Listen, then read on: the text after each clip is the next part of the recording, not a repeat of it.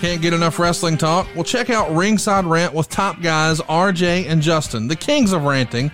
The new shows drop each Friday morning at 9 Eastern, and it'll take you back to the good old days of pro wrestling, but also the not so good days. Ringside Rant is available on all podcast platforms, as well as full press coverage, Wrestling with Johners Network, and the Shining Wizards Network.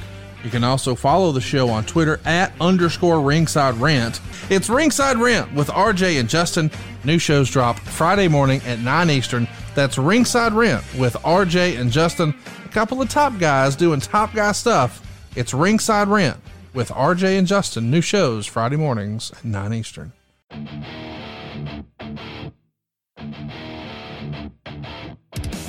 It's Friday. It's 9 a.m. You know what that means. Another great episode of the Ringside Rant is with you this week. And introducing your host, he is Cincinnati's favorite son, J.D. Justin Davis.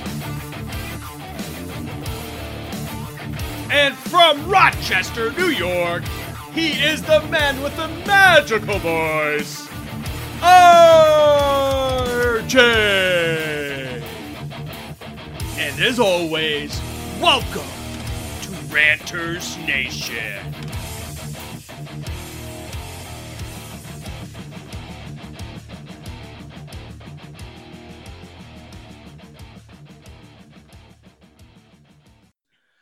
Welcome back to episode 148 of the Ringside Rant. I am the man with the magical voice, RJ.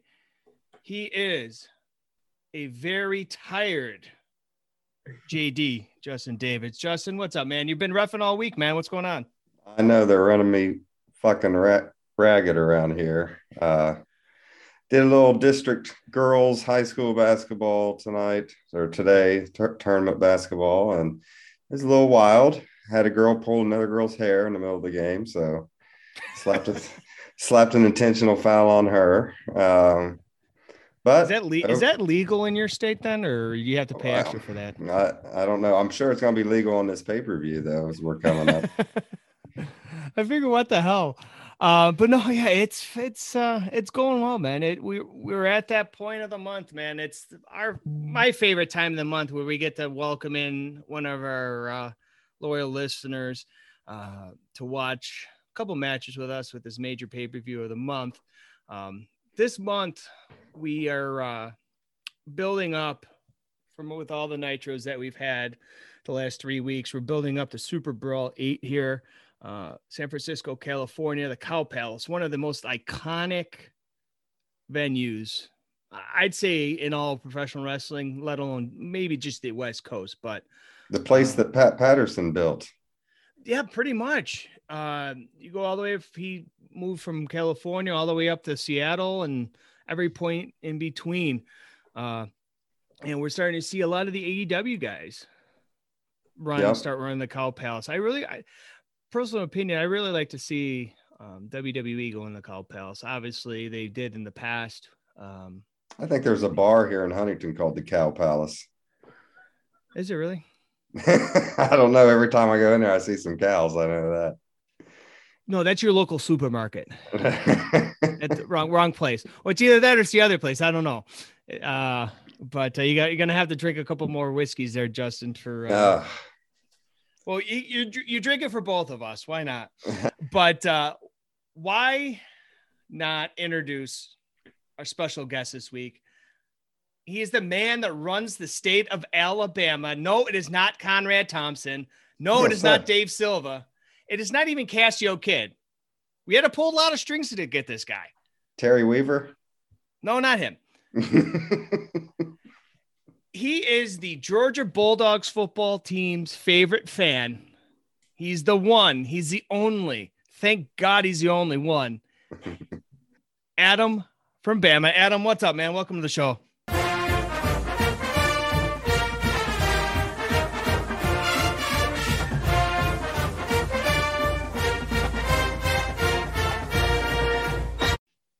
Hey, I I appreciate you bringing me in right after Justin talks about the cows and the cow palace because that seems like like a dating area here in Alabama. So it's perfect timing, brother. I appreciate that. Yeah, it's definitely one of the one of the people that we definitely wanted to have on last month. We had uh, the devilish one himself, self Devin Dowling. He's actually uh, update from last week. We talked about his uh, flooding basement. Did he get His- it pumped out? He did get it pumped out. It is dry. He ended up him and his wife, girlfriend, fiance, whatever she is to him. I have no idea. I'm, I'm sure he told me one of these times and I just completely forgot. But they ended up shoving a bunch of towels and shit into the cracks. And uh, when it froze out here, because it basically went from like 50 degrees to like 25 overnight. So everything froze. So there's Yeah. no more water. Now it's a matter of okay, well, once everything thaws out again, it'll probably flood again. But I, as far as I, know, his what they- basement's bone dry. I think that's what they used to do to Yokozuna. Just throw the towels in the crack, and that's how. Well, you have to have M- Master Fuji just throw the salt in there too to kind of soak up a little bit. But uh, but yeah, just thrilled to have you on, Adam. I know uh, we just got off a great uh, what was it game night with Efren, so might as well hit the ground running again and watch some good wrestling. Get it. So Hey, by the way, do you know, um, RJ, that I once mooned this man in a Waffle House in Florida? Jacksonville, Florida. oh, for when you guys went down there for AEW, Yeah. Yeah.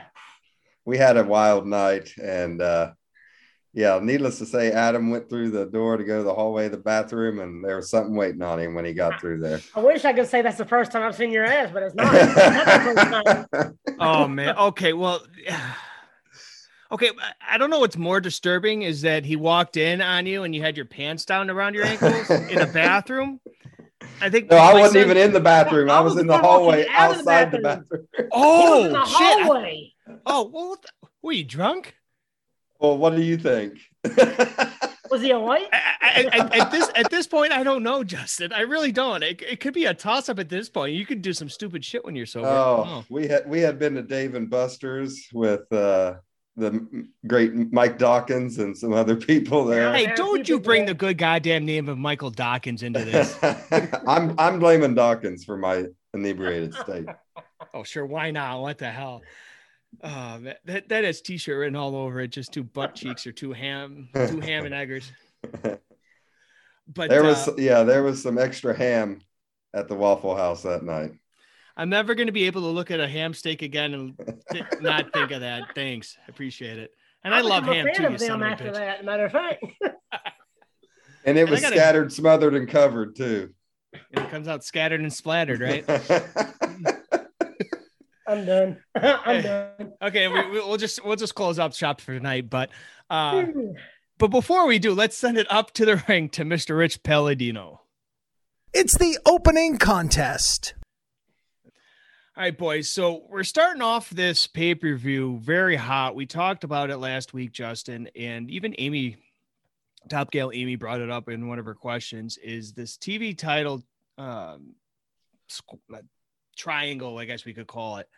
Uh, starting off hot with these two matches, man. I don't, I don't know if it's a matter of if I like it or not, but we are starting off with the champion Rick Martel. Yes, that Rick Martel taking on the former champion Booker T.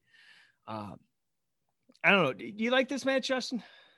Yeah, I did. It was interesting though because Martel was a face, I guess, but he was working as a heel in this match for sure. Um, yeah, I I always loved Rick Martel. I loved him in WWE when he was the model.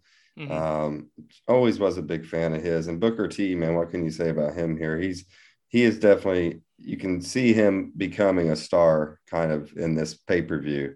Um, and I just love starting off the mat or starting off a pay per view with that fucking good ass Harlem Heat music.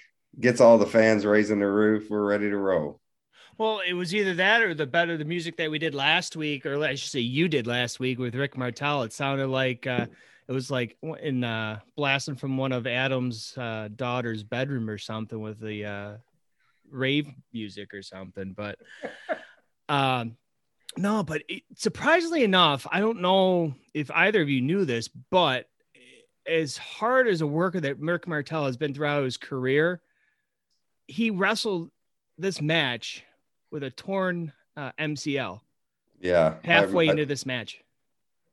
That's crazy. and it's just uh, you think that you've seen it all in professional wrestling. You've you've heard the stories. You've heard of guys working. You know, go back to WrestleMania 19 when Brock Lesnar hit the shooting star press and basically almost killed himself when he almost broke his neck and he missed it against Angle there. But you going back to all you all all the old school days, the 80s, early 90s. You get all these stories of guys that are working hurt, and you go back and watch this. It's like, how the hell could he do this? Um, Did he come back from that injury or was he done after that? I'm, in, in this pay per view or just altogether? No, altogether. I think it took him a while, but I think he did come back. I know he came back and he didn't really have the same the same run that he, they gave him here, which I was surprised that he got the title right off the bat. I know we talked about it last week, but um, we're going to see we are going to see Booker go over in this match. The Harlem sidekick in 10 minutes and 34 seconds.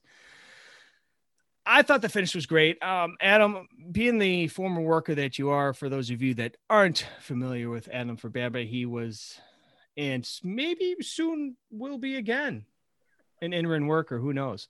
Uh, you can always put Adam in a, uh camel clutch anytime. Let me tell you. Um, what did you think about this match? Looking at these two guys, obviously Booker, two different, two different times of their careers.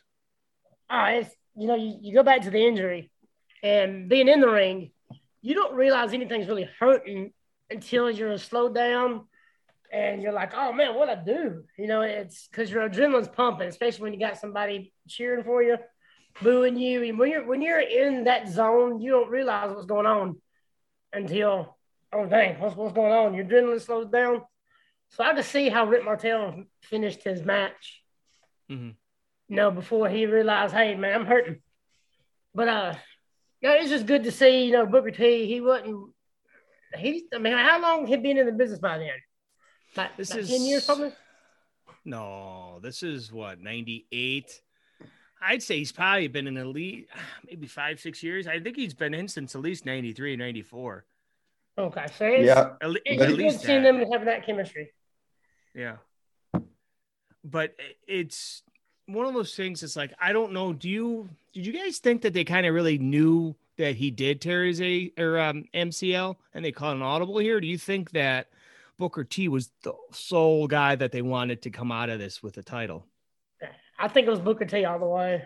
I do too. Yeah. I you can tell that they've been building up kind of this thing for Booker T, I feel like, you know, because I don't think, you know, as as well as M- Rick Martel was put together um, in shape, I don't know if you're going to have him do back to back matches.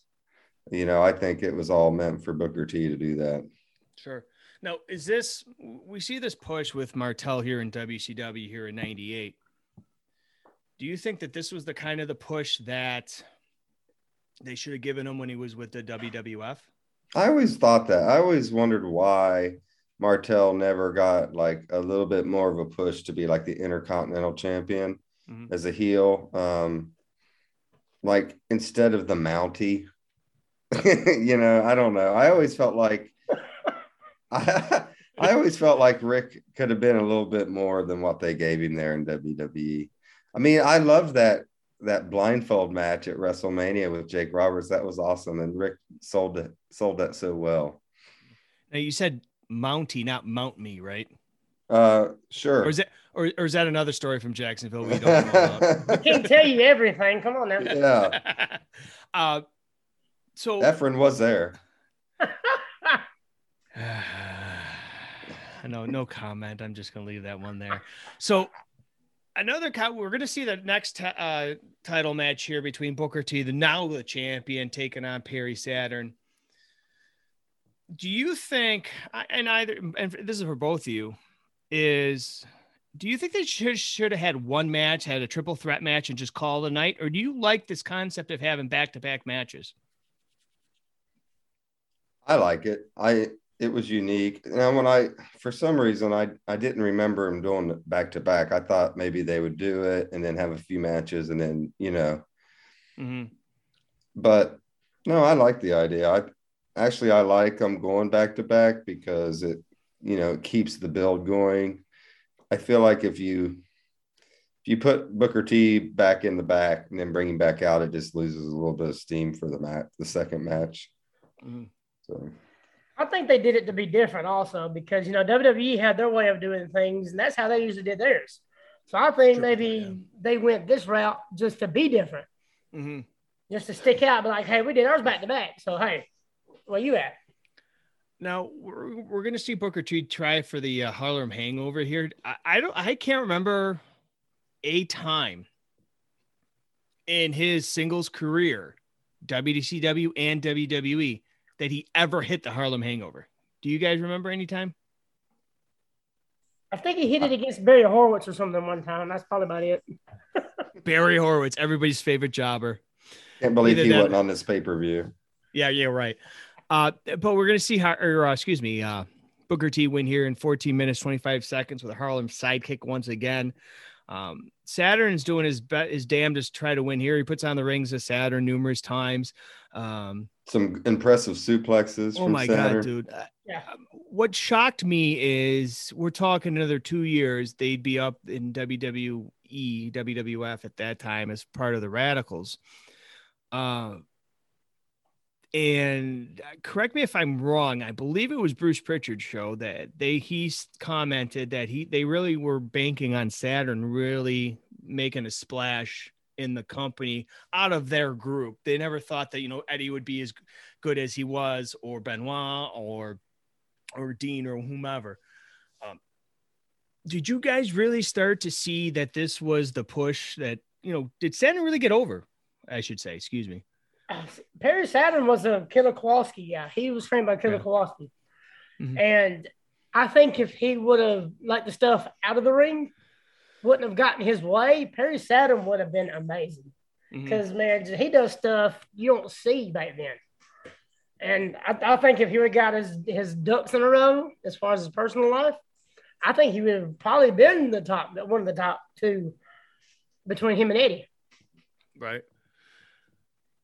And I just think that they they were banking so much over the last few weeks, even over the last probably couple months. Justin Stan, if I'm corrected, they're really pushing the shit out of the flock here too. Yeah. Do you think that they? This is a question that was brought up by um, our good buddy Brad Stanton. We'll get to his other questions later on, but I wanted to bring it up here because I thought it was relevant. Is do you think that they should have, you know, inserted the another flock member into this pay per view, or do you think they kind of just, you know, they've had enough of it? Um, I mean, Kidman. I don't. Raven didn't wrestle on this pay per view either, did he? Mm-mm. No. No. Um, I don't know. I, there wasn't a whole lot of room on the card because like they were obviously building the Steiner thing, the Hogan thing. They've been building Davy Boy and McMichael. Um, so I don't know. I mean, I would have liked to have seen a Billy Kidman match, but it is what it is. I don't. I just don't think they had the room for another cru- uh, cruiserweight match on there. Right. Yeah. And it's just it it's one of those things is like, okay, you, you see over like I said, over the last three weeks, over the last couple of months, this build, it's like, okay, what are we gonna do with these guys? And it's like, okay, then they kind of just fumble and they kind of disappear. They get disbanded. Kidman goes one way, Raven goes another. And it's like, okay, well, what are we gonna do with this? But uh, that's neither neither here nor there. Obviously, Saturn goes on as uh, being, uh, in my opinion, it might you might agree or disagree, but one of the better technical wrestlers between '98 and when his career ended in uh, early 2000s. There in WWE. Saturn's work in ECW was really good too. Oh, yeah, Really well, definitely. Now I can't remember. Did he go over? Did he go overseas? I'm almost positive he did. Right? Did he go to like Mexico or? Uh, I'm not sure. I thought I remember that. seeing some work over there. Stan, we'll, we'll, we'll shout shout out to Money Mike. Well, He'll get on that real quick. Uh, JD's favorite. Uh, Yeah, I heard Money Mike was the star of the game night tonight. How in the hell did he come up with answers? I think he was googling it. He had to have been. I don't know. The, the first guy. Uh, That's that son of a bitch thinks Dan Marino played for the Bills. He don't know anything. I think that was Boomer Esiason, by the way. I don't know. the, the the Bengals' best uh, quarterback of all time, Joe Burrow. Boomer Esiason. Uh, anyways, great segue to this next match. We got Disco Inferno and La Parka. Uh, obviously, we saw this leading up. Uh, La Parka took out Disco Inferno last week on Nitro with a chair shot, took him out of that clusterfuck of a match that they had or supposed to have, anyways. Uh, this match was, you know, it was what it was. There wasn't really anything to it. it they they're trying to build something here, but it just doesn't. I know. It- it- It, doesn't get over. Weird. Like, do you think the fans are clamoring for a La Parka Disco Inferno feud? Like, where in the hell did that even like who decided we need this feud? Like, because they both dance? Like, really? Who's a better dancer? Do you like Disco Inferno or La Parka? Oh, I'm going La Disco Parka. Inferno I'm going La long. Parka. I'm going La Parka too. I'm a I'm a- huge disco fan. Huge disco fan. But but Disco is over here, man. You, you look at this crowd. There, he the chart buster got over.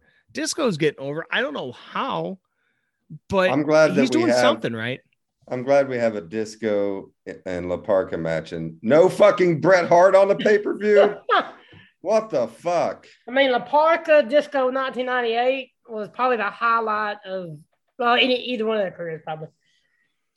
Well, yeah, pretty much because you get you had this run here with Disco with the TV title here early here before it got thrusted into this this uh friggin' title triangle, we'll call it, with uh Saturn and Martel and Booker. But yeah, I just I just think that La Parka is pretty much one of the better ring generals of the foreign wrestlers, you know, given everybody that's on that roster because he's basically given previous to this disco match given guys that you know aren't over as much as other guys or newer guys in the business trying to get them over uh, and then he just basically just beats the shit out of them with a chair and calls it a day Yeah. I mean, this match, I don't feel like the crowd is really into this match. I mean, they were at the end, but I felt like we could have got through this match a little quicker than they did. But I just think it, it could have been. It, let me see. It was a, a little bit over 11 minutes. It's about almost 11 and a half minute long. You could basically you could have cut this down in half and cut it down to about six minutes, yeah, and couldn't gotten all your shit in and given this time to somebody else. Uh, but we're gonna see next up is Gino out to speak with uh, JJ Dillon regarding Nick Patrick. Uh, we saw this last week um, on the Nitro as well, and uh, the WCW Executive Committee have voted to reinstate Nick Patrick as a referee with no restrictions. I mean, what did he do wrong? he, he he's that crooked referee. He was working for the NWO. It's like, you we, Oh, we really need to make this a fucking thing. Do we? Uh, they said he fast counted at Starcade, but he didn't. yeah, it was Bret Hart, that bastard. I mean, there was no fast count, so I don't even know why he was suspended in the fucking first place. I, I just think they're trying to make something out of it. You know, fi- time filler. Try to see what he can do, because I I just think this whole Nick Patrick shit's taking stuff away from o- other people. You know what I mean? This, like I said, this La Parka match could have been cut down to six minutes. This fucking segment could have been cut out. Um, obviously they're going to need to give. This is basically giving Goldberg enough time to headbutt the locker and basically make sure that he's not concussed, so he can make it out to the ring and uh, beat somebody in three minutes flat. But um, Steve Armstrong, that's the other thing. Brad, Or Brad. Bra- yeah, Brad Armstrong. Do we need a Goldberg Brad Armstrong match on this fucking pay per view? Like, what are we you know, if it's one, but the thing is though, if it's one thing that can give Goldberg a good match, is Brad any Armstrong brother, I'm especially Brad. God, especially Brad. And it's just like it, when you talk most underrated wrestlers of all time, Brad Armstrong is at the top of that list Amen. by far.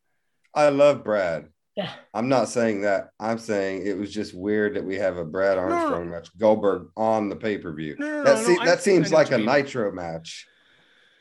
Well, but Definitely. this the th- you, you're trying to get Goldberg over as this freaking beast, and you need somebody to actually give him a decent match. You're not going to fucking put Barry Horowitz again, him for God's sake, like they did in the past, or Mark Starr or whatever, like we've seen before. You got to put them somebody that can last more than freaking a minute in the ring with him. I'm surp- honestly, I'm surprised that they didn't give him more time. It was a two minutes, 25 second match. And it's just like Goldberg's no selling half the shit that he's throwing at him. So it's like, well, what the fuck? One of my favorite Goldberg matches was actually Goldberg and Saturn. Saturn made Goldberg look like a million dollars. Was that when he had the US title? Uh, I, I think it was before that. I think it was just a regular, uh, regular? Nitro match. Yeah. But he just made Goldberg look amazing. Amazing because that's just Saturn. Saturn could do that. Well, it was the same thing with Raven too. Raven had the matches with him with for the US title. Raven lasted more than anybody. And that, but obviously that was before his uh, Goldberg's match with Hogan at uh, that Nitro in uh, Atlanta. But, uh, but yeah, man, I just Armstrong's just so goddamn good. I just wish they would have done a lot more with him in WCW here. Well, he was a goddamn candy man. What else do you want? Was he a Ractaman too? Is that Steve? yes, he was a Arachnaman. I mean, And look they, at all these they got great sued for that shit, didn't they? Yes, WCW, that is. look at all these great gimmicks he got handed. I mean, come on. So, and speaking of gimmicks, I don't know if you guys saw, but uh, Undertaker is being the headliner of the 2022 Hall of Fame for the WWE. Yeah, Legitimately the best, if you want to call it's a gimmick, a character. The Undertaker is that. Who do you guys think inducts him? Do you think Vince makes the exception and actually inducts him, or do you think he's saying, ah, no, I'm not going to do it? what about Bruce? What did Bruce ever do for him? He was his first manager, What? Just a joke. Go with it. God damn it. and Vince, Vince I mean- Kane.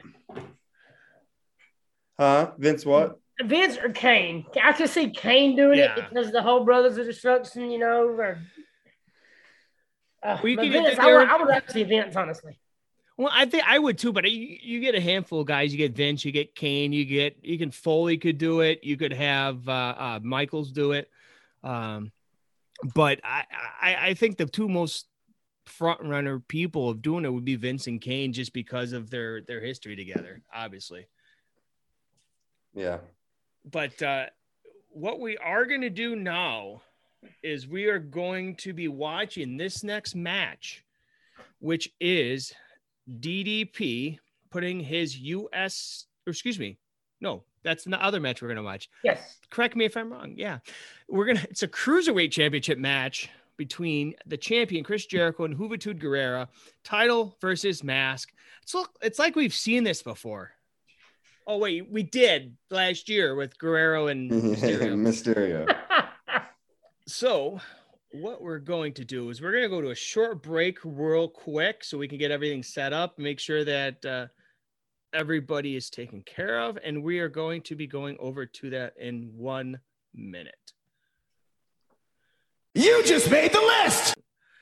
All right, so welcome back, guys. We are at the Super Brawl 8 episode, season 8, episode 1 over there in the pay-per-views for WCW. We are at the 57 minute and 8 second mark if you want to watch watch along with us. It's a wide shot of this crowd at the Cow Palace, man. They should sure as shit could pack them in here. Mm-hmm. No, for sure. And, I- and Pat, and Pat Patterson is even on the damn card. It'd be, it'd be awesome if he was. Oh fuck yeah, man! He should be in a cruiserweight match against Chris Jericho. Book it. Triple threat: Gerald Brisco, Pat Patterson, and Chris Jericho for the cruiserweight title. yeah, because the weight limit for their cruiserweight was like 250, right? Exactly. Number one bullshit guy. But uh interesting side note, um, before we get started here, is Juventud become actually no, we'll get to that because that's gonna spoil it on that. But um what we're gonna do is get over to the 57 minute, eight second mark. You guys good? Yep. Yep. All right. And Adam, you want to do the honor of counting us down? Can I start from 10 or from three? Um, three because three. I don't know. I didn't think you from Alabama knew how to count He'll, down get- from he'll get so- confused on I the can 10. get the 21. That's as far as I can go. I, I thought it was eighteen. It's, well, I won't get into that. All right, ready? Three, two, one, play. All righty. So we are going to hear David Penzer, hmm or, Yeah, David Penzer. and he is going to announce the first contestant in this match, which is Movie. Juventud Guerrera in some black and silver and pink. So this is one of the first times we're going to see Juvi with Juvi juice on the back of his tights. One of the first times. Um, where does uh, where does the what, uh, Juvi rank as one of your mask wrestlers, Adam? Is he Who's up there? fired up? Ugh, let's see, the match wrestlers. Um, the thing is with Juvi right here, he's only like 21 right here. Yeah, Yeah. And the stuff he does, I mean, they even even during the match they compare him to Rey Mysterio. hmm Um, behind Rey, um, Juvi's probably third. I mean, I got a lot of respect for Juvi, especially Mhm. after this match. I have a lot of respect for him after this. hmm And like you were saying before we came back from break, Adam, is this is one is this is your favorite uh, incarnation, we'll say, of uh, of Jericho tearing up the sign, throwing it at the fans here. that was a sign that that was for him. That's the funny Yeah. part. It was his Yeah. sign. Look at that! Look at that jacket, though. Look at that vest. he's got he's got the uh, airbrushed vest there with his face on the back. So, I want next Top Guy weekend.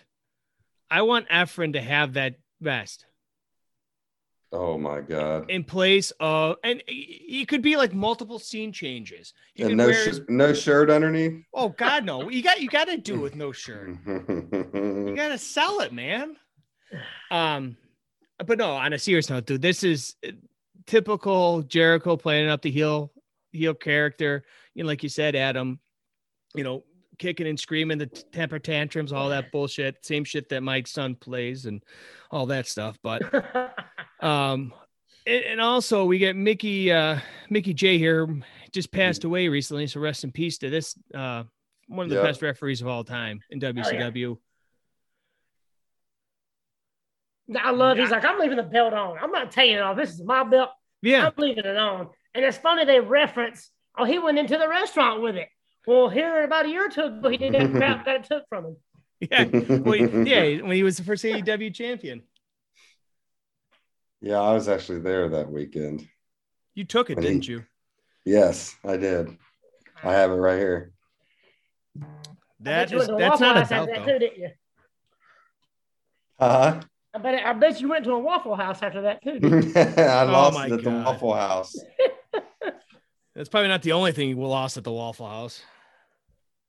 Oh, yeah. Anyway, so look at Juvi right here. Yeah. hmm They're starting out slow, selling this.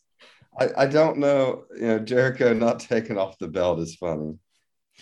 But it's just it, it's one of those things we'll see this play up in a little bit, but there's not too many people that can do that and get away with it. You know, Jericho is just that guy that he just gives no shits. Oh, the back of his pants is that Juvi juice? Yeah, Juvi for Juvi juice, yeah. Juvi Juvi for forever life or or Oh, forever. For, yeah, that's what no, was but he had Juvi juice on the last one, I think, the last pay per view we saw. Yeah. Oh, we finally got the belt off of Jericho. So, uh, Adam, being the worker that you are, did you ever have any matches like they had here with the uh in, the ring uh art? We'll call it. Were you See, ever in a the- Were you ever in a ring like that? the the rings I wrestled in just I am from Alabama. Um, I maybe maybe one or two shows maybe had I think I can't remember the, the, the name of the place. There's a place in Georgia. It was in Trion, Georgia. Me and Cabana Man Dan, we went to a show, and uh, that was probably the best ring we've been in. Was one of them, but I don't know if y'all remember Arn Anderson referencing Boaz, Alabama. I Mhm. did a lot of wrestling up there, and um, those rings are terrible. God, those are terrible. Well, they say the um here we got Super Brawl written in the middle of the mat. They say that's slippery Mm-hmm. because of the however the print on there makes it slippery. Um Adam, who was the most Mm.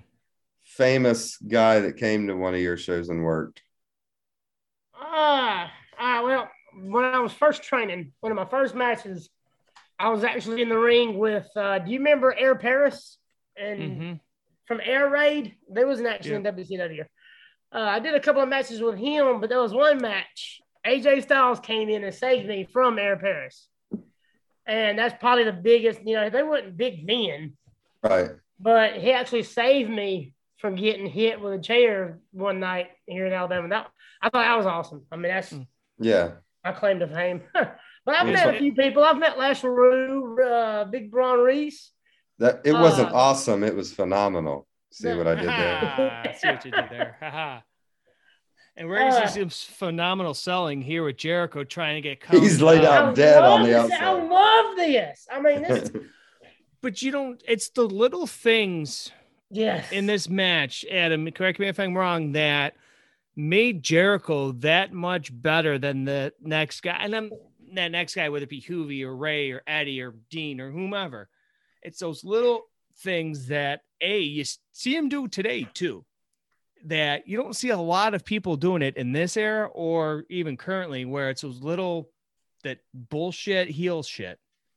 Well, just when, when he's when he's laying there, that little lean up and look towards the referee and fall back down. That little look Mhm. makes him so much better. That just that little look makes it so much better. yeah. And it's insane to think of the difference in physique of the Jericho here and the Jericho we see today. no Of course, my physique's probably a little different than it was back then too. So I can't say nothing. Nah, nah, I- Can't you, say you saw word. you, you saw his best side. Can't complain. I want to make sure that you- when you were drinking something, I said that. Um, I'm an ass man. you're an you're you're the you. Never mind. I'm not going to say that comment. I was going to. Never mind.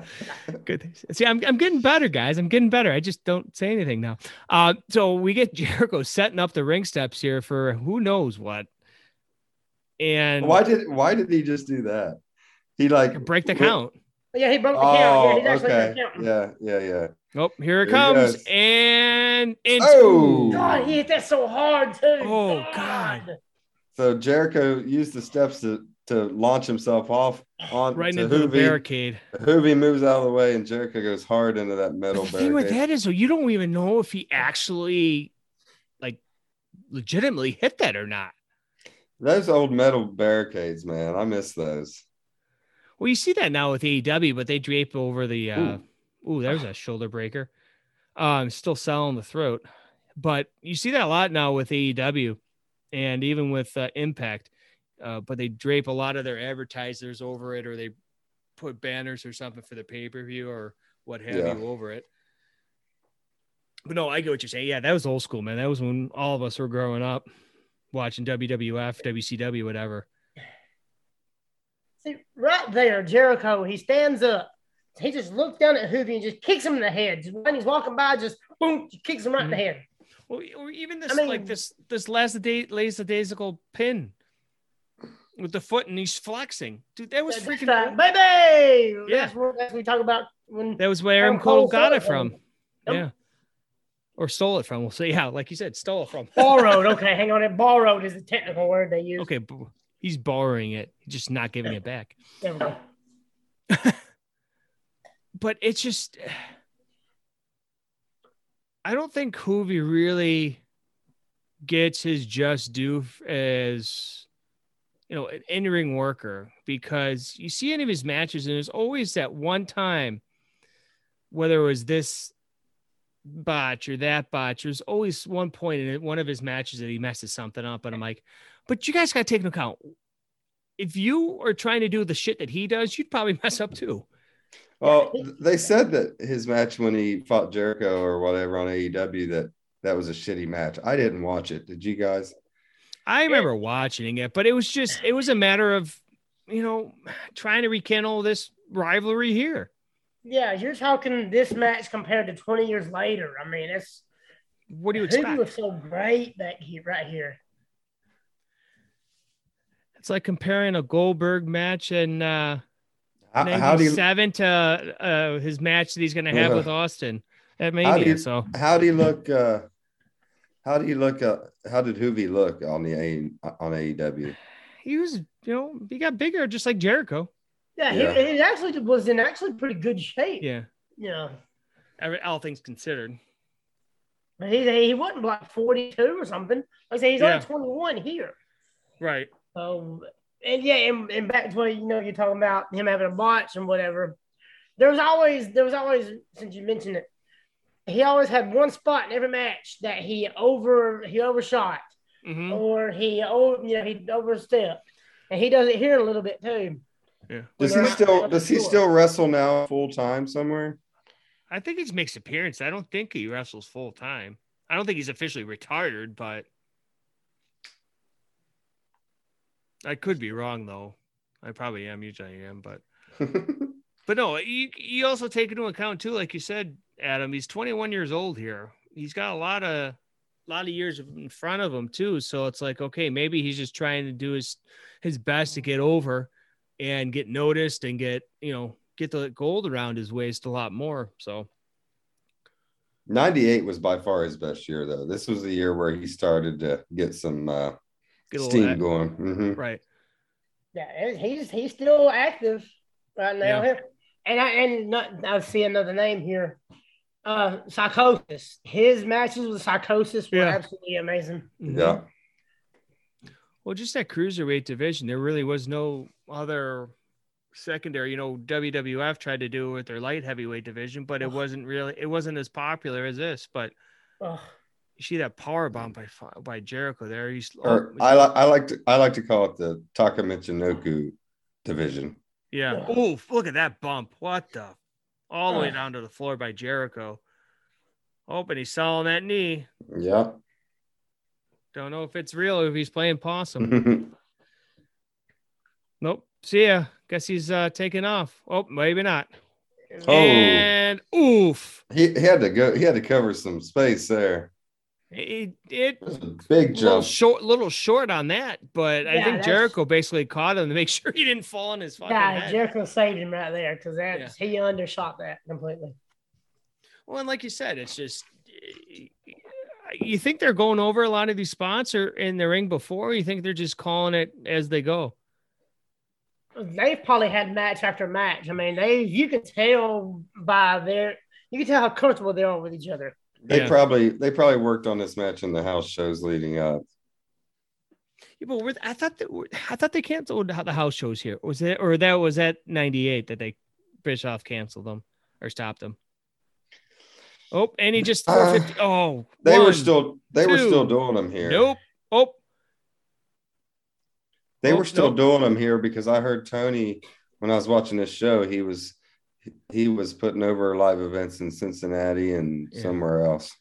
oh. So you just got the false count in three, but he mentioned that Jericho grabbed the rope with his hand, and Juvi's still complaining that you counted three. Mickey, you counted three. I should win. I should win the title. Oh, and he takes out his knee. Typical, typical heel fashion. It's those little things, like you said, Justin or uh, Adam. Excuse me. Did anyone hear what happened to Mickey J? Why he died? I think he was. I think he was sick. From all the pictures that I've seen of him as late, he was fairly looked like he lost a lot of weight, lost his hair. I think he might. I don't know for 100 percent sure, so don't quote me on this. I'm pretty sure he was ill, okay. but uh, we're see, like I said, Jericho here is just shark smelling blood in the water. He's just going at him, keep going at him, setting Oh. up another power flat. Oh, no. Oh. countered into DDT by Juvi. Right in the middle of the ring, pulls him over, hooks a leg, two, and oh, kicks out. You know, it's one of these matches too. Is nowadays you see everybody, you, you know when they're going to kick out because they're looking up. You don't see that here. You know, get especially with these two guys, put your hair in your face, and even more so, obviously with Juvi with his mask. But oh, throws him off. Oh, and it's Oh. atomic drop right on the ding ding. See, th- there's a couple of things that I could point out in this match that you can kind of tell what's coming and what's not just by their by the way they're standing, where they got their arms. But when I when I'm trying to do this, you're you're trying not to give that information out. Right. So, but there is a couple of spots where you can tell. Well, this is coming up. This is coming up. Mm-hmm. No, and others. Oh, gonna go. Ah, oh. Beautiful transition. God, it's so beautiful. That was These like a just inverted suplex. I like the backward suplex. yeah. I always did. Oh, lion salt miss. Setting up for a kick potentially. Nope. And boom. Oh, oh there's Oh, the here come the walls. Or like, oh nope, switch that out, dude. But you can tell that these guys have worked together because they work so flu- they're everything's so fluid. Here's the Reverse. best. Here comes the best transition of the whole match. There you go. Oh, right in the middle of the ring. Right in the middle goes of the for a ring. Hurricane And Rana and gets Ugh. caught into the walls. That hurts so bad too because he's down on one knee. Oh, and he calls it. Oh, and Yep, that's off must come the mask. Your winner and Oh. still cruiserweight champion, Chris. I wonder if Tony Jericho. wanted to fuck Hooven too, too, like he did Rey. I don't know.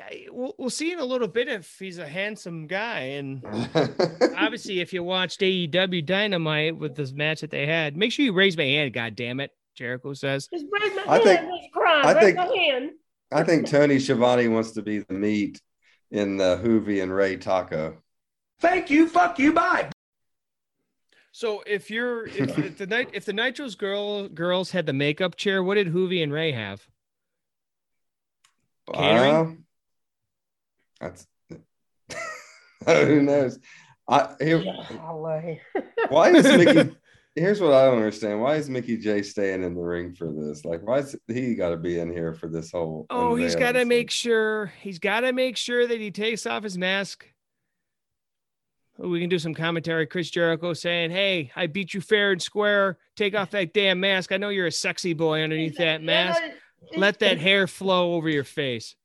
He's saying Oh, everybody nope. says if y'all can leave if you want to because he's just so ugly. I don't want you to see this ugly kid. I Yeah. love it. I might be 21. I'm a damn good looking man. I got to take this mask off right now. I got to put my hair in front of my face so everybody.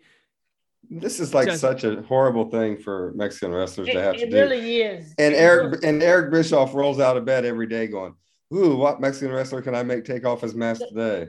right there, he's telling his family, his dad, "I love you," because this is a big thing to luchador wrestlers. I mean, this Yeah. is this is why I picked the match because of how important and how big of a deal this is. Yeah.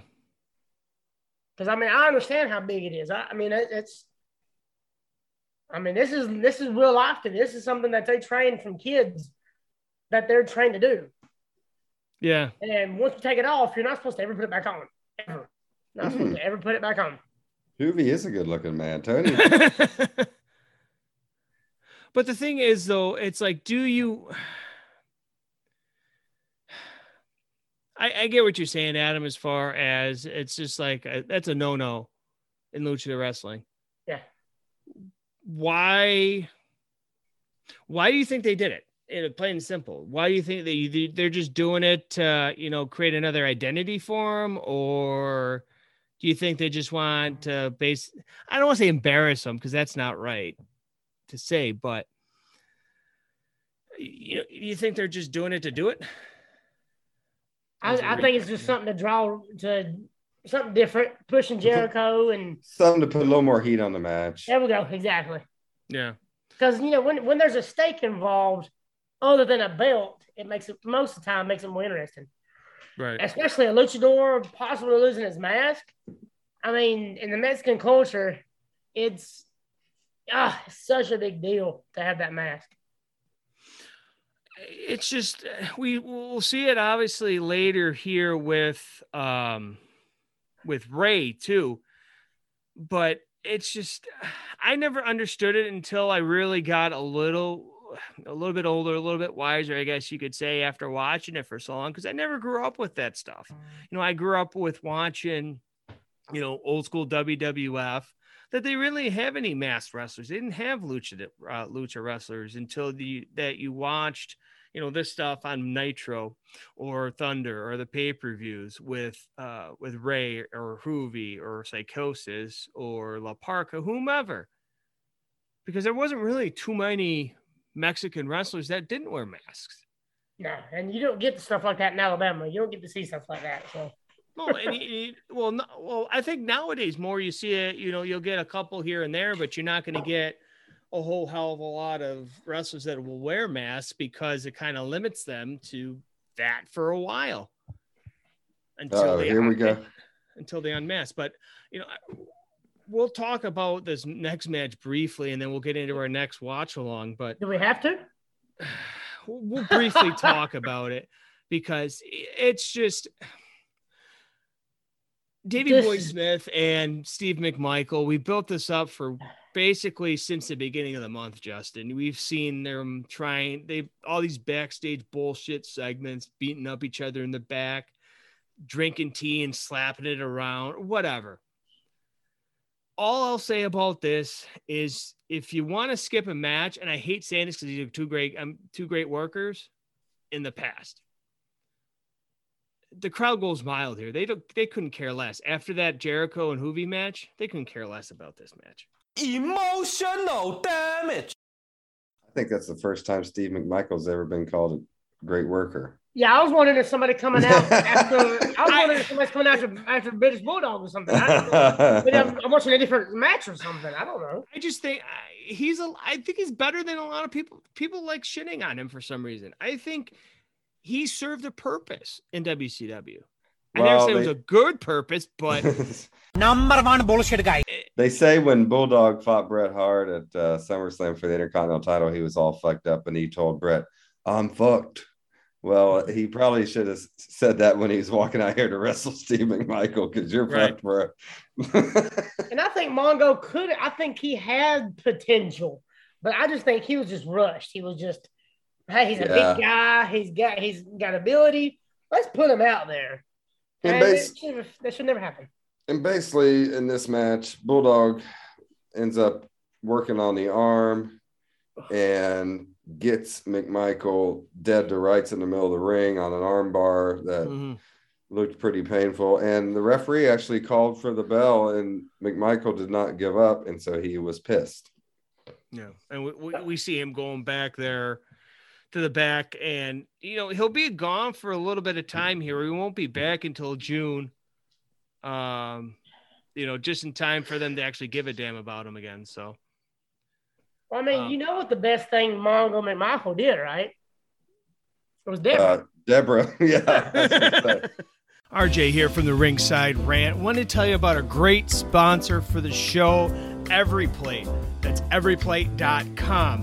While most meal kits come with a premium price tag, Every Plate offers tasty dinners that won't break the bank. Even at full price, Every Plate is 50% cheaper than grocery shopping and making it easy to save money. Experience full plates and full wallets with America's best value meal kit. Every plate delivers pre portioned ingredients and easy to follow recipe cards right to your door so you can spend less time preparing and cooking and spend time enjoying the great food that you're going to make with your friends and family.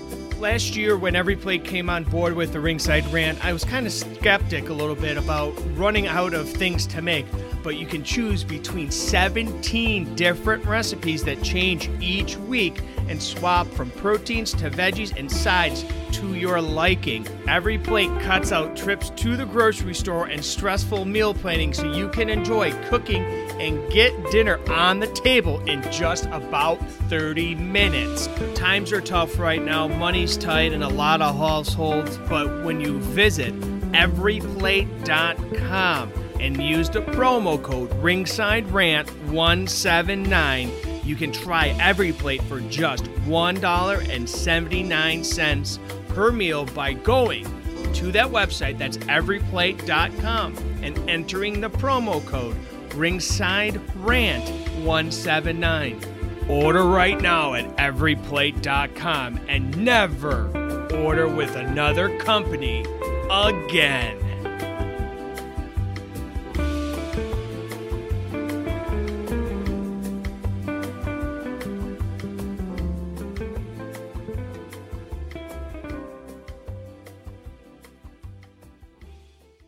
What we're going to do next, we're going to go right into it, is we're going to watch this next match between like I aforementioned match I thought we were watching to begin with, but this is now this is even better. Your U.S. heavyweight champion DDP taking on Chris Benoit for the U.S. title. They've been building this, Justin. We saw a good promo by DDP this past week on Nitro, setting up this match. DDP's really putting Benoit over here before the match even starts. Mhm. Um, they're teaming together against the flock to try to, you know, dismiss the flock, taking out DDP, taking out Benoit. D- Benoit has had a historic feud with Raven and the flock. Uh, he's coming off of stuff with with Kevin Sullivan. That's well documented. But I think this is really putting him on the map here, going against DDP for the U.S. title because that's that next step up.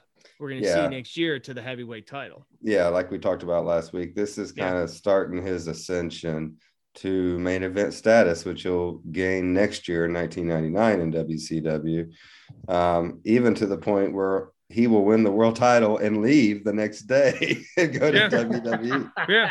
Yeah, Eh, but it's just and and obviously the rest is history. Obviously, we're not going to uh, you know dwell on that, but uh, just man, it just what, what could have been there in WCW if it honestly if it would have stayed, if he would have stayed. Um, who knows what would have happened? Would he held on to it? Who he would have lost to or beat or whatever? But um, what we're gonna do next is go. If you want to still watch with us, his next match, like I said, it is the season excuse me, the season eight, episode one of Super Brawl for Super Brawl eight WCW. We are at the one hour, 26 minute, and 36 second timestamp. So, without further ado, Justin or um, not Justin, Justin, you're you're there. Yeah, he's not paying attention. Adam, you want to give us a countdown? That's, that's that's twice you called me Justin. So I, I'm not used to having more than two people here, so it's I like mean, I'll I- give you the Waffle House and I'll let you compare. That's, I'm not Justin. That means you're a good looking man, Adam. If you With- get called my name. God, Jesus Christ. Oh, All right, countdown. Three, three, two, one, play.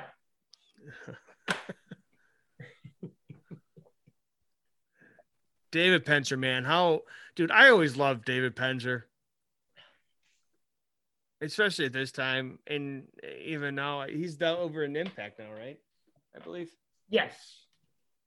And that- that's that's one of the sneaky good paper uh, promotions there with Impact, though, in my opinion. But uh, dude, Benoit here, man, just looks freaking jacked upon jacked and just get sporting that mullet, man. That's a that's a Georgia State haircut right there, or Alabama State haircut. Hey, that, that's that's top three in the state of Alabama, son. Yeah. Now, you know, is it true? I heard that to figure out how old a, a man is in the state of Alabama, they have to measure the length of his mullet. And if it's longer than six inches, you have to be at least 30 years old. Uh, it, it depends if they layer it or not. Because if you you catch one that's layered, it'll throw you Yeah. off big time. Really? I didn't Oh, know you could do you could layer a mullet, huh? Interesting. As long as the top layer is the longest, you're good. Well, no, would you actually spike it up there or You could spike you just kinda- yeah. Yeah. Can do that. I mean, that's, I see that at the mall, at Walmart all the time. So Oh yeah, I'm gonna say that's like every other person has a mullet in Walmart. but- yesterday, yeah exactly so um ddp here we're, we're seeing him in the in the denim here we we see him later on in the tights but this is probably the peak time for ddp i think here 97 98 99 is when ddp really was that face of the company regardless of whether it was NWO or WCW. Yeah, I mean 90 98 is the year where he starts to I mean 97 obviously the the thing with Savage put him on the map, but now he's starting to take that other step up and actually be the man. Mm-hmm. So we're gonna see here is I want to make sure because I can't remember watching this too. Is yep, is he selling it still? The ribs, yes. The ribs, yeah. Yeah, they Is mentioned it in commentary too. The If you- never-ending rib injury. have you guys listened to his podcast with uh Jake? Yeah, I oh love it. yes, yes. Oh, fan, absolutely fantastic. yes. And they actually, I can't, I- maybe it was his first, the first episode they did. I don't know. But he actually talked about that he actually kept it for his whole career because he wanted to sell it. That was his selling tactic is he wanted to get that, I don't know if it was the pity or something from the fans that, oh, I'm hurt, I'm hurt, I'm hurt, cheer for me or whatever. But but this is not going, you know, you see the shake, slap of the hands at the beginning of the match here. Wrench in the armbar. It's just you're gonna. This is probably gonna be one of the most technical wrestling matches that DDP's probably gonna have in his career with Benoit here. hmm Yeah, this is uh, a good match. I, I was I was watching this today, and I Oh, I didn't re- I didn't remember this match being so as good as it is, but it's it's a really solid match. and we got little Nate here as a referee, so that the match is already over. That's a good looking referee right there, buddy. Goddamn handsome man. So I was surprised too that this match went over 15 minutes. And that was pretty much right around that time frame that it was the perfect time for the match, I think. Yeah, Yeah, for U.S. title match. Yeah. Because you're going to want to give these guys, regardless who's in it. You know, obviously, if Goldberg's in it, you're going to only get him probably about two minutes. But, anyways, um, it's about a minute too With- long, but go ahead. Right, right, exactly. With guys like a Benoit and DDP, you know, we'll see later on with Raven or Saturn. Um, you're going to want to give them a little bit more time, and that's this. Like I said, that's where the meat and the potatoes are. Is the 15 minute mark here. Um, obviously, we're not going to see you know Hogan and Sting be doing uh, friggin' Broadways Ooh. here. I think they only did. Uh, let's see here. it's a unique move right there. DDP picked minutes. DDP picked Benoit up over his head, holding him on his shoulder, and then flipped him down into a uh, like a gut buster. yeah, Mhm. like a gut buster from the top. That was that was good. but yeah, it's just oh, grabbing that hair. Sw- oh, so we've seen a lot. And I know what Justin. I'm gonna come in and give him a fucking intentional foul, pulling on the hair. I've already done it once today. Don't fuck with Jesus me, you guys. Christ. Good thing about Really? you is you don't have to worry about anyone pulling your hair, RJ. Well, my head hair, anyways. This is coming in. I I, I had to do the uh, Adam from Bama beard or the AKA the Paulie Bramo beard. All the side, it's all my wife makes fun of me because all the sides come in gray. She's like, I don't. It's like you got patches on the sides because it's all gray. I'm like, oh, thanks, appreciate it. But uh yeah, it's just this intensity between both these guys you know it's a storytelling there's like we said with with the jericho match adam it's like those little things that make the matches better that you know the selling of the ddp where benoit tries to put the crossface on here get him getting to the ropes rolling outside selling the back selling the ribs you know and it's just it's just on stuff that people don't notice until you sit here and watch the match. And, and see this this right here, just these these spots. This stuff you don't learn until later on, like years into it. I mean, just Mhm. and and DDP being a bigger guy, and Mhm. still just can do this like it ain't nothing. Mhm. But those chops, you couldn't pay me to take those chops from Chris Benoit. Oh, dude, uh, there's we did what was it? Were you guys there at that after party for the uh AEW show in Chicago, their Top Guy weekend in the lobby of the hotel after the pay per view? Oh, that's No. where I lost my wallet. Yeah, I remember that. I actually walked in the hotel, got right on the elevator, went upstairs and went to sleep. I was fucking exhausted. Oh yeah, I remember. Yeah, because I'm like, because I asked you, I'm like, dude, are you sick? No, no, I'm just tired. I'm like, oh, okay. So, anyways, I forgot Yeah. who brought. I think it was Travis T. Rob's brother or cousin or friend or something. The big ass dude, oh, his nephew. Yeah, his nephew. yeah, fucking chopped me. I'm like, oh, what the hell? How bad could it be? Did you tense up first, or what? Did you relax, or was you tense? Did you try I to? just, I just kind of just. mm, no, just if you try to tense up, it makes it worse. Like if you try to prepare yourself for it, it makes yeah. it worse. So you gotta stay loose, kind of stay loose. Yes, yes, because if you tense up, it just oh, But yeah, I'm like, I'm not taking. I, I give you guys, I give everybody that's taken chops before fucking credit because that shit hurt. And that guy's, he's got fucking frying pans, man. that dude, that dude is big too. He's gigantic. So uh, what I was going to say earlier is we saw Benoit take that uh, turnbuckle head face first. Obviously, Justin, you're going to say Bet or Bet, Bret's ta- takes that the best. Adam, Yes. who do you say takes it the best? Is it Bret? Is it Benoit? Is it somebody else? Is it Flair? Who do you takes that bump the best? okay. Who takes it the best? Okay, good question. uh, The turnbuckle, that is. okay, okay, okay. I don't know how to answer that question. Uh, of course, Bret. You can't just you can't leave him out of that. Yeah. But Benoit was awesome. Um, Ric Flair wasn't as intense with his, but just everything. I just love everything with Benoit. That's why, as far as in ring talent, Yeah. Benoit was just so intense when he needed to be. He sold so good, and Oof, taking a sternum punch. bump doesn't really hurt too bad. Yeah. But he just makes it look like it kills you. And it's God, it's so good. I mean, it's but yeah, I, I think Bret Benoit. Well, look at that leapfrog by DDP. That's a big man getting up high. oh, but you know another guy. Well, oh, what is he doing here? Oh, and suplex. Oh, but another guy that takes took it fairly was uh, F- uh Owen that did it well too.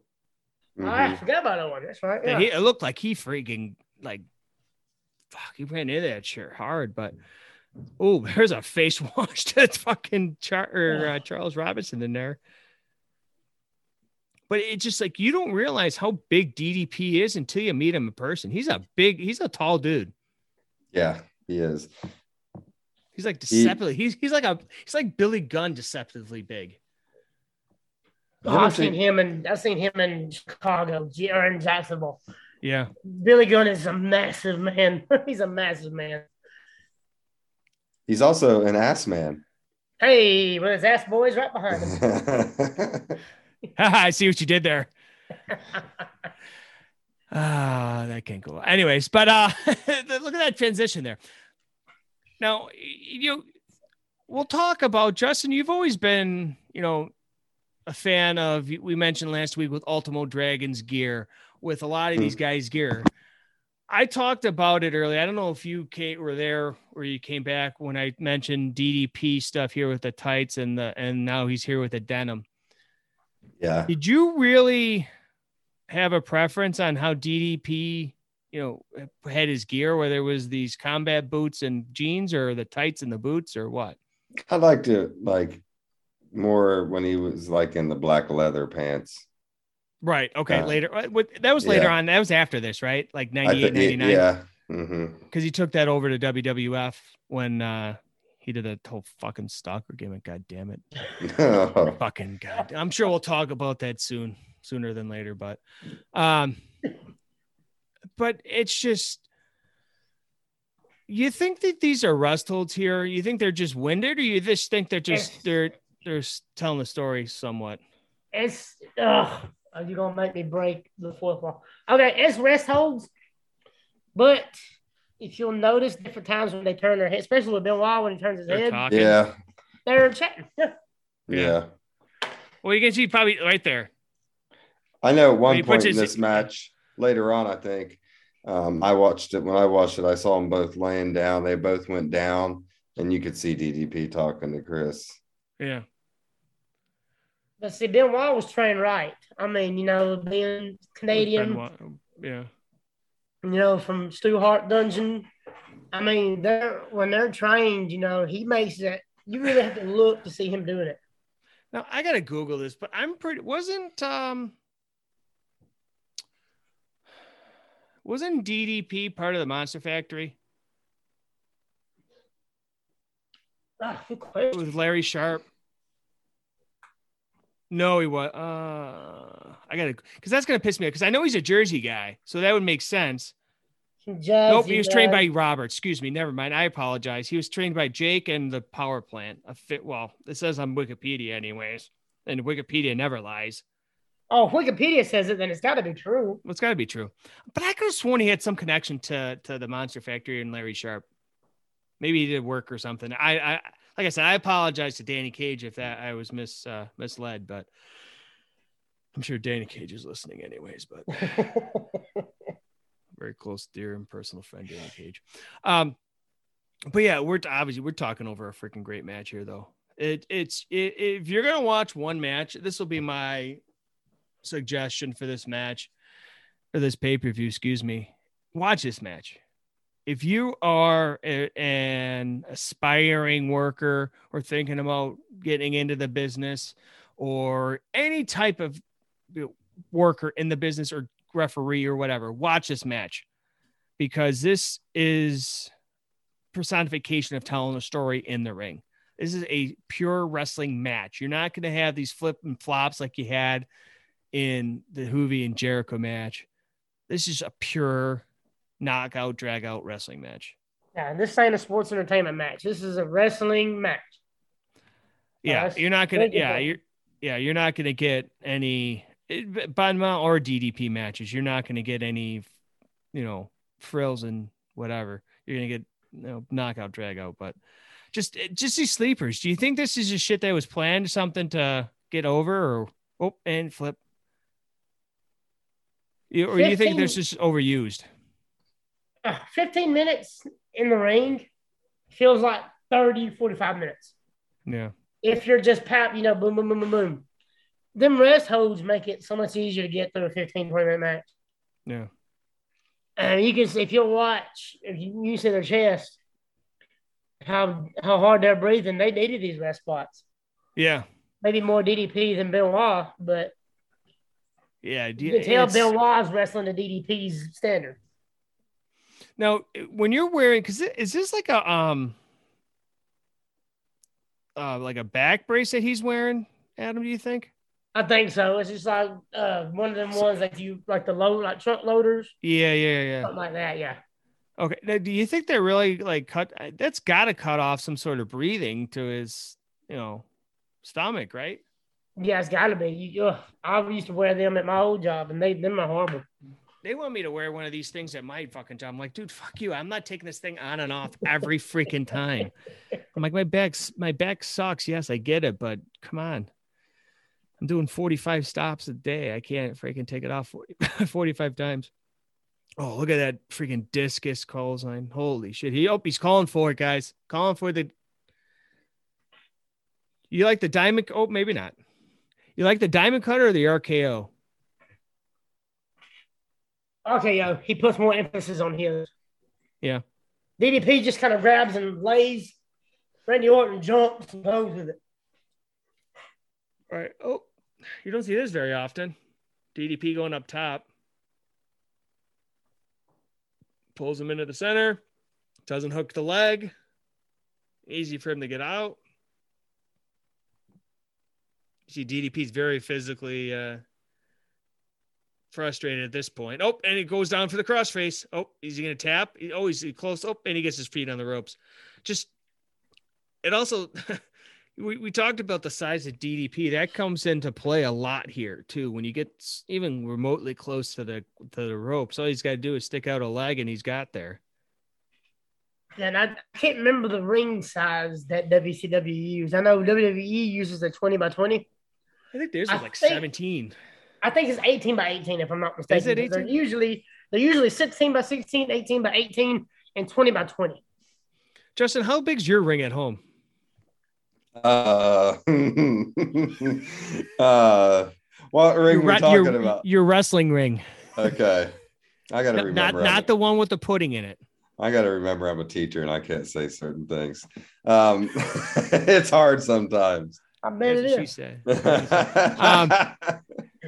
Um, Just making sure you're still paying attention. I'm like, oh, I gotta get him involved here. Uh, Jello wrestling or pudding wrestling? Pudding wrestling. Jello. um, Vaseline. Remember in uh, remember in old school when the girls were wrestling? in yeah, Vaseline? no, that was KY jelly. Oh well, whatever. It's not the same. You're my boy, Blue. oh my god, that was fit. Now I gotta watch it. God damn you! But look at these fucking suplexes, man. Does anybody do it any, any better? Um, Obviously, we can bring up Kurt Angle, we can bring up uh, Brock, but fuck, man, he just he popped those hips and fucking got you over real quick. Yeah, I, I, I think Benoit is yeah. the Steiners were good. Um, Well, but you get any of those guys that Perry had that amateur background. yeah. Even with you even get uh, uh Guerrero in there with Eddie, with Yeah. the three amigos. It's just everybody had their own little shtick with it. Oh, what the fuck was that? there it is. Zip. Is that it? One, two. Oh, ooh, that was close. Dude, who's this dude on the outside with the fucking leather vest and the camera? The one. And don't say opposite the hot photographer. Don't say fucking photographer because that's I just. Nope. Are they gonna wear the backside? Oh, Ooh, there it is. Look at that diamond cutter, dude. That was just perfect placement. And that's three, dude. What a fu- that was a fucking great finish. And that was, that was. A very a very res- respectful cover. Mhm. He wasn't disrespectful with it. You know, he just put his arm over. You know, he, and DDP's still kind of working heel a little bit here, pushing referee back. Mhm. Now putting his forearm in Benoit's face, but very respectable cover, very good match. Nothing stuck out as far as botches or whatever. Mhm. This this was an amazing match. I mean, this is my number one match right here. To see the replay of that and just diamond cutter, I don't know. It's just selling it well. And it's just, and this is, is this something that I, I talked about during the Jericho match? Is this something that they just say, hey, this is the finish, this is the middle, this is how we want to start? Because my guess is that these two guys are good enough they can call it in the ring. See, it's I, I think the more of the hello. I'm sorry. So got distracted there. As But we see him go out to the crowd, through the crowd. the the lucha libre type matches, they go more in depth with their stuff. hmm Uh, Ben- Benoit, I, I can imagine him. You know, you know, Canadian Stu Hart. hmm They probably said, "Hey, look, I want to do this. I want to do this. I want to do this. Everything else, we'll talk about it out there." Yeah, yeah. Like, And and I- they did. I- yeah, and I agree with you too, Adam. Is uh, this is clearly the best match on the card by far, and I just really think that this. I think DDP really elevated Benoit in this match, and I think Benoit elevated DDP as well. So I think they helped each other get over. and it's two different styles of, of wrestlers, but they made it they made it work, and it, and they made it look seamlessly too. That was the best part. hmm I mean, DDP being six eight inches taller probably, and you know being more of a brawler type guy, but even even though Benoit's a smaller guy, he he's he makes it look real, and that's the thing with Well- Benoit. Even though he's smaller, he makes everything look real. That makes it believable. No, without question. And uh, you know, we're gonna see. We'll move on. Uh, want to get to these next couple matches and get to some uh, listener questions as well. But uh, next match up after this match, it, it has a lot to live up to, and eh, it kind of, sort of, not really doesn't do it. We got Randy Savage taking on Lex Luger in a no DQ match. Um, Luger is going over in this match in just over seven minutes. Um, the only thing I got out of this match, you know, two good guys, two good workers, two good faces of the company. Uh, Luger comes out selling the ribs from the NWO attack on Thunder. And the only thing I got out of this is why the hell does a bell ring for a no DQ match? I know. I I didn't. I don't know. The whole thing was a little weird. I felt like I didn't enjoy this, and I always usually love Macho Man matches, but Oh, exactly. this one not so much. And they promoted the hell out of this match during the pay per view too. Yeah. Oh yeah, and Uh-huh. but Hey. the thing is, it, it wasn't anything special. And ultimately, when you think about this pay per view, you forget about the, that match. I think. By the way, I'm just gonna say this right now. I have heat with Jimmy's fucking famous seafood. Oh Jesus Christ! What now? What the fuck are they doing? I'm looking You- on. a little more con, a little more context. It would help. I said this I'm will be good. Go ahead. I'm on Twitter Oh Jesus! and I see a tweet from Jimmy's famous seafood that says, "Wait until the Bengals fans wake up and find out they don't get to automatically pick in the top five of the draft every year." Hey, Jimmy's famous seafood, stick to fucking seafood.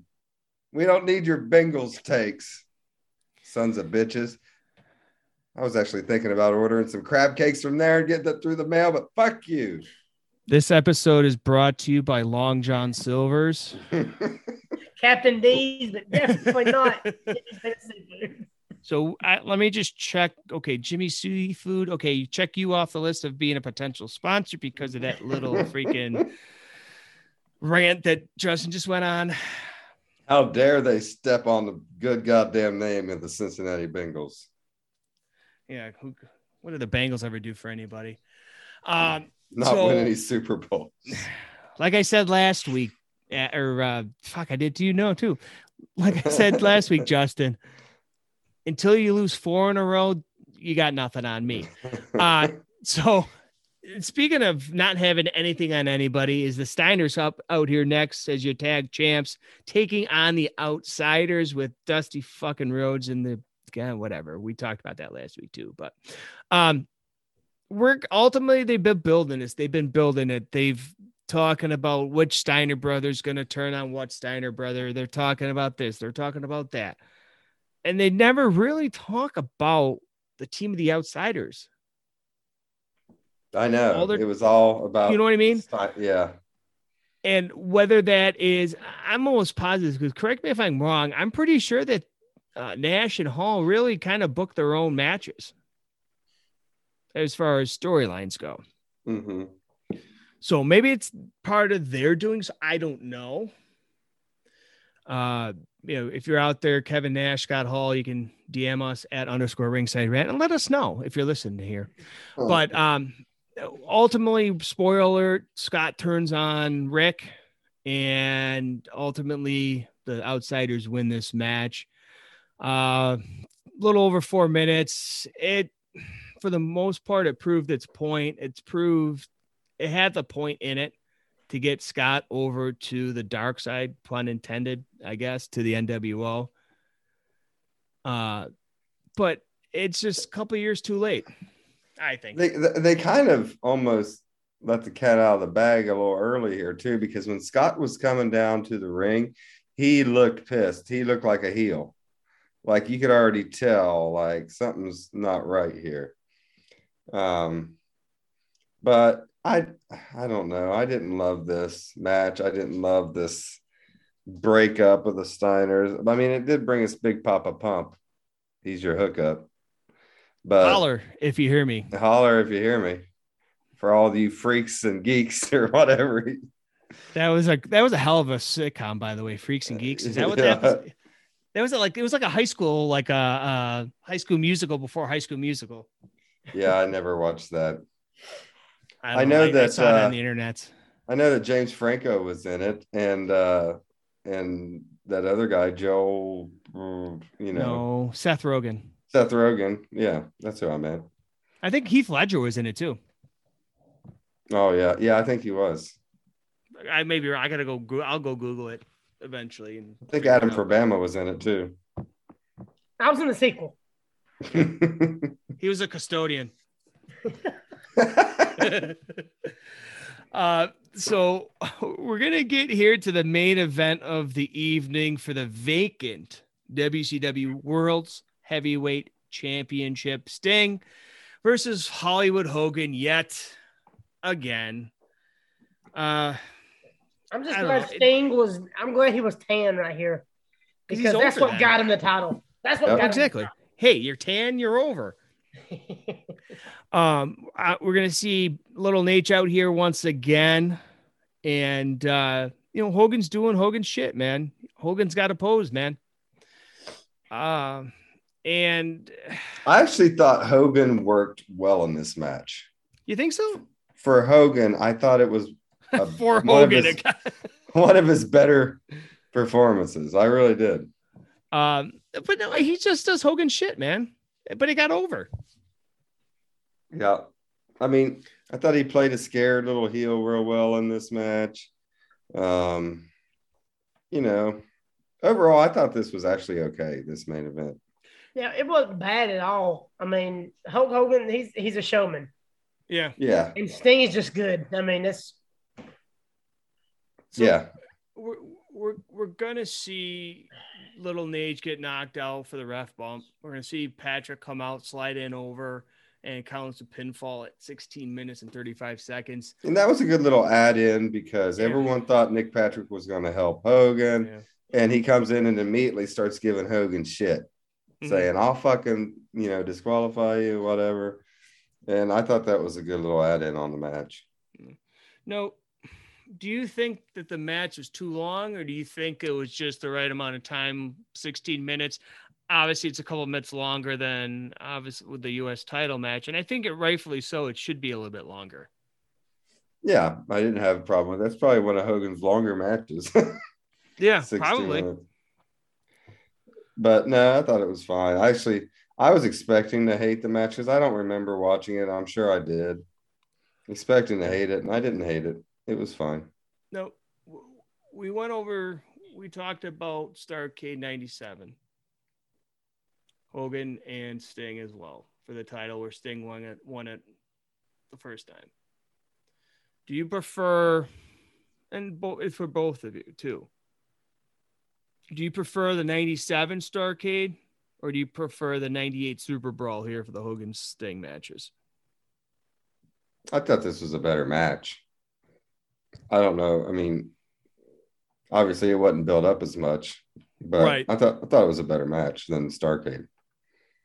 Yeah. Hey, but like I said, and it's just you're gonna get you're gonna get that stuff no matter what. You know, you're gonna have them multiple times that they're gonna have this feud or these matches, excuse me. So you know it's gonna be there eventually. But So we get Sting. Is that his what? This will be his third. third, or say a second. I know it's definitely two. But He wanted it at, from Flair, and then he wanted it at Starcade. Technically, So it's just three then. yeah. This would be his third world title reign.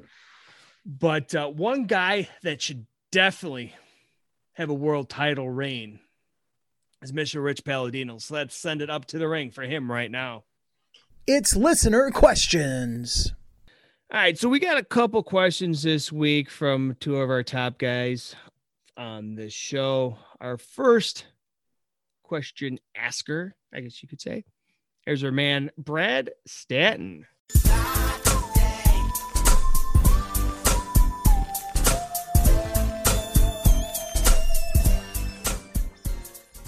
All right. All right, so hopefully his it's first- as good as the last two weeks.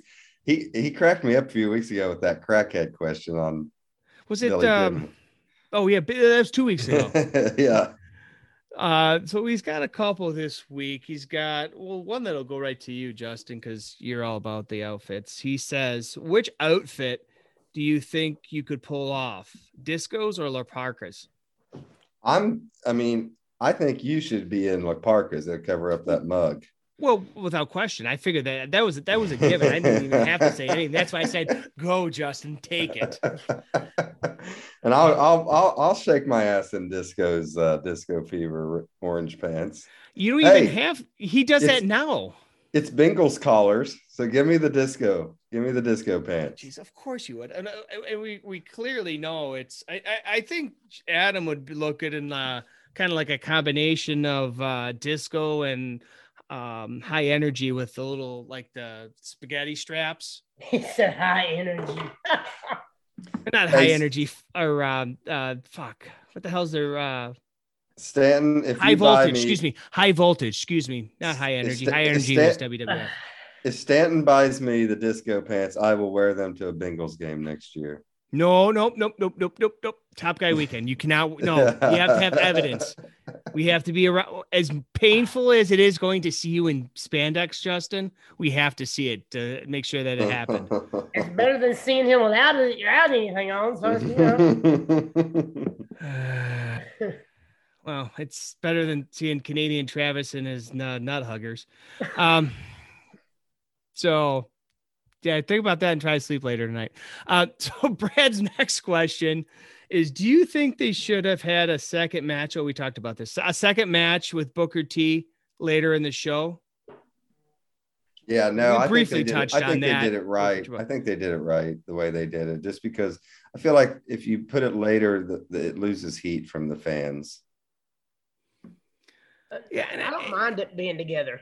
The only thing that threw me off was why have the intercontinental or the the champion in the first match. You know, you'd think the champion would be in the second. That's the only thing that threw me off. But do you think? Well, yeah. But did you think the title change should have happened at the first the first match then, or the second match? I think it should have happened second match. I think it Yeah. should have been Booker T Saturn first, Uh-huh. and then here comes um, the champion. Second what? match. Because what do we have after? We had a disco match right after. Okay, so there wasn't really anything to build to it. You know what I mean? So they have had a had to have some sort of let me down match. Well, they had Goldberg too, so that goes beside the point. But they had us have some sort of let me down match before they stole the show again with the Jericho and Juvi match. So, um, but no, that makes sense. All right, so wait, Justin. I know we we keep I keep hearing shit in my ears. Do you hear that, Justin? Yeah, that clinging, that changing. No, I think I think did Money Mike just swear? Here comes the money. Here we go. Money talk. Here comes the money. Money, money, money, money. oh yeah, Money What the Mike hell? dropping f bombs left and right. I, I don't know where he, who raised him, but you know, the etiquette for Money Mike is just out there these days. He gets all cocky. He goes on to Efren's wonderful, wonderful show on ad free shows. And if you're not part of ad free shows, go over at adfreeshows.com right now. And this is a shameless plug. I will give them all day and every day. But go over, become a part of the ad free shows and be and make sure you sit on this the uh, I think they're calling it uh was what were they calling it? Uh The Adam? game event. game The event. game okay, I know we change it. Yeah, the I know the game- game event. Okay. So make sure you, you you subscribe, become a Patreon, and and just it's an absolutely fantastic time. And Money Mike ran the table as we talked about earlier. And uh maybe he's just getting a little cocky. He thinks he's That- high that- high high shit now. That Google machine was smoking. Yeah. And now and now Money Mike is smoking too. So his question is looks like it's solely for Adam tonight is uh, as a former in-ring worker. I'm not to you know what? I'm to take former as an in-ring worker from a technical standpoint what match stood out on this card? Oh, it's it's definitely Benoit DDP. I mean, I mean, anytime Benoit's in a show, he's out there to take the show. He's out there to make sure he's got the best match. He's the most intense. He's going to sell the best. Um, the only thing comparable to him on this show would be Perry Saturn, and he's just he's just so underrated. Honestly, Perry Saturn, you Uh, mean? yes, Perry Saturn very definitely underrated. Yeah. Uh, but Benoit, just no doubt in my mind, as a wrestler worker standpoint, Benoit is one of my top three all time. Oh yeah, without question. And there's like really nobody in WCW right now that can really, like you said, Perry Saturn's about the only one that can really hold a hold, hold a candle to his technical work. But with that being said, we want to thank you, Money Mike. At least I will, anyways. Justin won't because he's well, yeah. I think he's. I think. I think Justin's getting a little bit jealous of you, Money Mike. You better thank him or he'll drop an F bomb on you. Literally. Apologize right after. well, of course, you know he's, a, he's he was raised correctly, so he's got he's gonna have to apologize. Uh, either that, or he's gonna send you like a he's gonna hand hand handwrite sentiment and mail it to you. Well, maybe not mail it to you. He's gonna have like a carrier pigeon, I think, because I don't think I don't think they get mail down there in uh, Pennsylvania, right? Up in the mountains of Pennsylvania. Oh, smoke signals. Morse But code. let- Before we talk about next week, uh, we just want to want to thank you for coming on, Adam. It was definitely fun to sit down and chat with you finally, and well, at least on the show, anyways, and uh, sit down and watch some old school wrestling with you. Uh, ways uh, if people want to get in contact with you, a whole or uh, get a hold of you, hire hire your cameo or something that you could be coming out soon. I don't know, hire for like parties, have you pop out of a cake or something. Cupcake. Uh, Twitter's um at Adam underscore from underscore Bama. And that's pretty much all I do. I'll get on Facebook every now and then, but I don't like nobody on Facebook no more. Did you literally have to look at your phone so you make sure you under you knew what your handle was? I did. I ain't Did, did you? I saw you look down. I'm like, did he just look at his phone because he doesn't know what his handle is? I did. But I really That's enjoyed it. I really do appreciate it. I love chatting about the old school, like 97, 98 wrestling. Yeah. I forget how good it was, how good Tony Schiavone, Mike Tenay is just amazing. I didn't realize back then how amazing Mike Tenay was, but hearing him now, he's probably my top three announcer. But Bobby the Brain Heenan is just on another level. Ah, So good. Bobby was in a Like, sweet love a good ass. Bobby was in a sweet ass like dark purple coat blazer to on the pay per view here tonight too. Oh yeah, without question. And on and, and next week, Justin, we are going to be continuing this uh, great stretch of uh, wrestling here at 97, 98. We're going to go back just slightly a year to March of 1997 to WWF. We're going to be building up to WrestleMania 13 in Chicago. Oh yes, So we are going to be Excited for that. watching. Oh, God. Oh, I am too. We're going to be watching, or excuse me, we're going to be covering the March 3rd, 1997 edition of Monday Nitro or Raw is War back in the day. So, a lot of build up next for uh next month, Yeah. Justin. Really looking forward to this because 97, we haven't really done a lot of WWF. We've yeah. done quite a bit of WCW, so I'm looking forward to this. Raw in the spring of '97 was absolutely fantastic. I feel like um, Heart Foundation has not started yet. Um, but we're kind of building toward definitely Bret a Bret heel turn here at the end of the month, and uh, yeah, I'm excited for that. Obviously, WrestleMania 13 has one of the greatest matches of all time between Bret and Steve, um, but there's also some other interesting stuff on that card. Um, so yeah, let's do it. March 97 WWE. I'm fired up and ready to go. I thought you were talking about the great technical wrestling six man tag match that was Ahmed Johnson LOD versus the Nation Domination. I thought Yeah. that was the best match. Okay, eh, well, whatever. Well, There's we'll- a great we'll- we'll- there was a great technical match for the world title that night too between Oh uh, Psycho Sid and the Undertaker. Well, we'll get we'll get into that at the end end of March, but we're definitely looking forward to uh, each and every one of you listening to this episode and, uh, listening each and every week, especially next next week going forward for 97 WWF. Um, so make sure you go over and follow us on the Twitter gimmick at underscore ringside rant. He is at JD2040. Or you can just simply go to castby.com slash ringside rant. You're going to have all our platforms there that we're on, including Shining Wizard Wrestling Network, full press coverage, and Wrestling with Johners. So thanks to all three of those great networks for having us on their networks.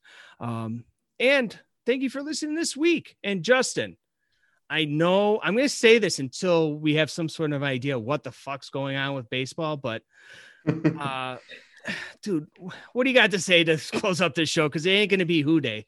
Yeah, um, nothing really. Just thank you, uh, Adam from Bama, coming on. We really appreciate it. It was a lot of fun, and uh, we will see you guys next week.